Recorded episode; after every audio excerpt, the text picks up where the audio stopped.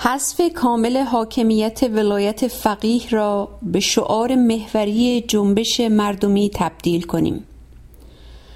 رژیم حاکم با بحرانهایی چند جانبه و ژرف روبرو شده است که همراه با به خطر انداختن آینده میهنمان خود نظام را نیز با تهدیدهای چشمگیر در داخل کشور روبرو کرده است. واکنش حاکمیت به اعتراضهای رو به گسترش مردم در مورد وضعیت معیشتیشان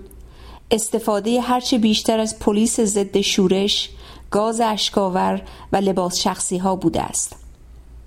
می توان به درستی گفت که اصحاب قدرت نظام و از جمله نهادهای دولتی و فرماندهان سپاه برای حل این گونه بحرانهای داخلی نتوانستند گامی مؤثر بردارند. برای مثال دامن زدن آمدانه به انواع شایعه ها و اخبار ضد و نقیز درباره مسئله هایی مانند رفع حصر سران جنبش سبز یا مذاکره کردن و نکردن با دولت ترامپ بستن یا نبستن تنگه هرمز و در کنار آنها سردادن شعارهای پوچ و رجزخانی های خطرناک در سه هفته اخیر تنها حرکتهایی مشهود از جانب سران نظام بودند ایجاد نمادی از وحدت ملی و تظاهر به قدرتمند بودن جمهوری اسلامی طبق روال معمول به هدف انحراف افکار عمومی ادعا می شوند. شدت بحرانهای داخلی و خطراتش به آنچنان درجه حادی رسیدند که از سوی سران رژیم حرکتها و گفتمانهایی ضد و نقیز از سر استیصال و حراس نسبت به آینده نظام را می‌توان به روشنی دید. در رسانه های مجاز داخلی انبوهی از تحلیل های سطحی ژورنالیستی پیرامون این شایع پراکنی ها و شعارها را می‌توان خواند و مشاهده کرد. تحلیل هایی که توجهی به ریشه های اصلی بحران و تضادها نمی کنند و حتی اعتراضها و تظاهرات در حال گسترش مردم را هم باستاب نمی دهند. واقعیت امر این است که ساختار و پیوندهای شکل دهنده به حرم قدرت توازن نیروی مشخص را میان جناها و رقابتهای موجود بینشان بر محور حاکمیت مطلق ولی فقیه و شخص علی خامنه‌ای به وجود آورده است. برایند مجموع کل این ساختار و پیوندها و توازن نیرو بین جناهاست که برداشتن هر گونه گام موثر و ضروری از سوی سران نظام و به ویژه دولت به منظور حل بحرانهایی که میهن را تهدید می کنند امکان ناپذیر کرده است. مهم این که در شرایط مشخص کنونی مسئله حفظ نظام برای اصحاب قدرت هر روز چالش برانگیزتر می شود و در این عرصه هنوز به غیر از اتحادهای تاکتیکی بین جناها به طور مثال رسانه‌ای شدن تصویر سران سه قوه در کنار هم هیچ گام چشمگیر و مؤثری در داخل کشور برداشته نشده است. متحد شدن جناهای قدرتمند رژیم که از سر استیصال و حراس از ورود مردم به صحنه تحولات است را نمی‌توان اقدامی مهم و کارا ارزیابی کرد. زیرا کنار گذاشتن موقتی نزاهای جناهی و اتحاد بین جناهای اصلی بر گرد ولی فقیه در برابر بحرانهایی که حفظ نظام را تهدید می کنند همواره یکی از خصلت‌های شاخص ساختار رژیم ولایی بوده است. نمونه این اتحادهای تاکتیکی بین جناحها را می توان در سرکوب جنبش سبز در نمایش های انتخاباتی چند سال اخیر و به ویژه در نرمش قهرمانانه به منظور امضای توافقنامه برجام دید که در مورد برجام به جز چند تنی دلواپس پروسر و صدا و بوقچی تبلیغاتی در مجلس و در رسانه های مانند کیهان در مجموع اجماعی کلی در بین جناها برای دفع خطر و حفظ نظام وجود داشته است. ساختمان و فعل و انفعال درون رژیم ولایت فقیه بدان درجه از قوام رسیده است که جناهای مطرح در نظام به رغم رقابت و تقابلهای گاه سنگین با یکدیگر همزمان وحدت عمل و اشتراک مساعیشان بر گرد ولی فقیه برای حفظ نظام امکان پذیر بوده است البته این وحدت عمل جناهی و وجود حاکمیت مطلق و سرکوبگرانه دستگاه ولایت هیچگاه نتوانسته و نخواهد توانست به صورت ریشه‌ای بحرانهای سیاسی، اقتصادی و بین المللی را برطرف کند. در بهترین حالت این وجه از وحدت عمل و حاکمیت سرکوبگرانه عواقب فوری بحرانهای اصلی را تخفیف داده و راه حل آنها را با آینده موکول می کند. شواهد بسیار حکایت از این دارند که در شرایط مشخص کنونی ماهیت اقتصاد ملی و ضعف‌های راهبردی برآمده از این اقتصاد نامولد شدیداً وارداتی مبتنی بر صادرات تک محصول و وابسته به ارزش تبدیل دلار به ریال ریشه و حلقه اصلی پیوند دهنده دیگر بحرانهای سیاسی و بین المللی عمل می کند. به دیگر سخن در شرایط مشخص کنونی بدون حل بنیادی بحران اقتصادی بحرانی که امکان برطرف کردن آن مدت هاست برای رژیم حاکم معزلی کلیدی بوده و می شود گفت امکان برطرف کردنش در واقع از بین رفته است امکان حتی تخفیف دادن دیگر بحرانهای روی هم تلمبار شده برای سران قدرت نیز بسیار محدود شده است رسانه های داخلی دائما به موضوع فسادهای مالی در حکم ریشه مشکلات اشاره می کنند. در صورتی که فساد مالی در کشور ما پدیده جنبی است که در وضعیت کنونی حل شدنی نیست. زیرا سرمایه های تجاری، مالی و برجوازی بروکراتیک نامولد در کشور ما در جایگاه قدرت مسلط قرار دارند. دلیل اصلی اینکه دولت ترامپ و سخنان او می توانند اینچنین به سهولت و به سرعت اقتصاد ملی کشور ما را متشنج کند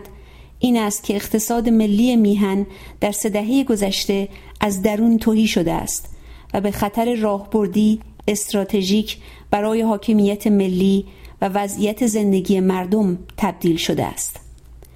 برخلاف جست ها و رجزخانی های حسن روحانی و سران سپاه مانند قاسم سلیمانی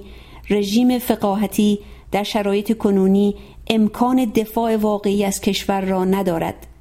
زیرا اقتصاد ملی کشورمان به وسیله تهدید تحریم های دولت آمریکا به گروگان گرفته شده است. شایان توجه و تذکر است که حل نشدن این بحران های به هم پیوسته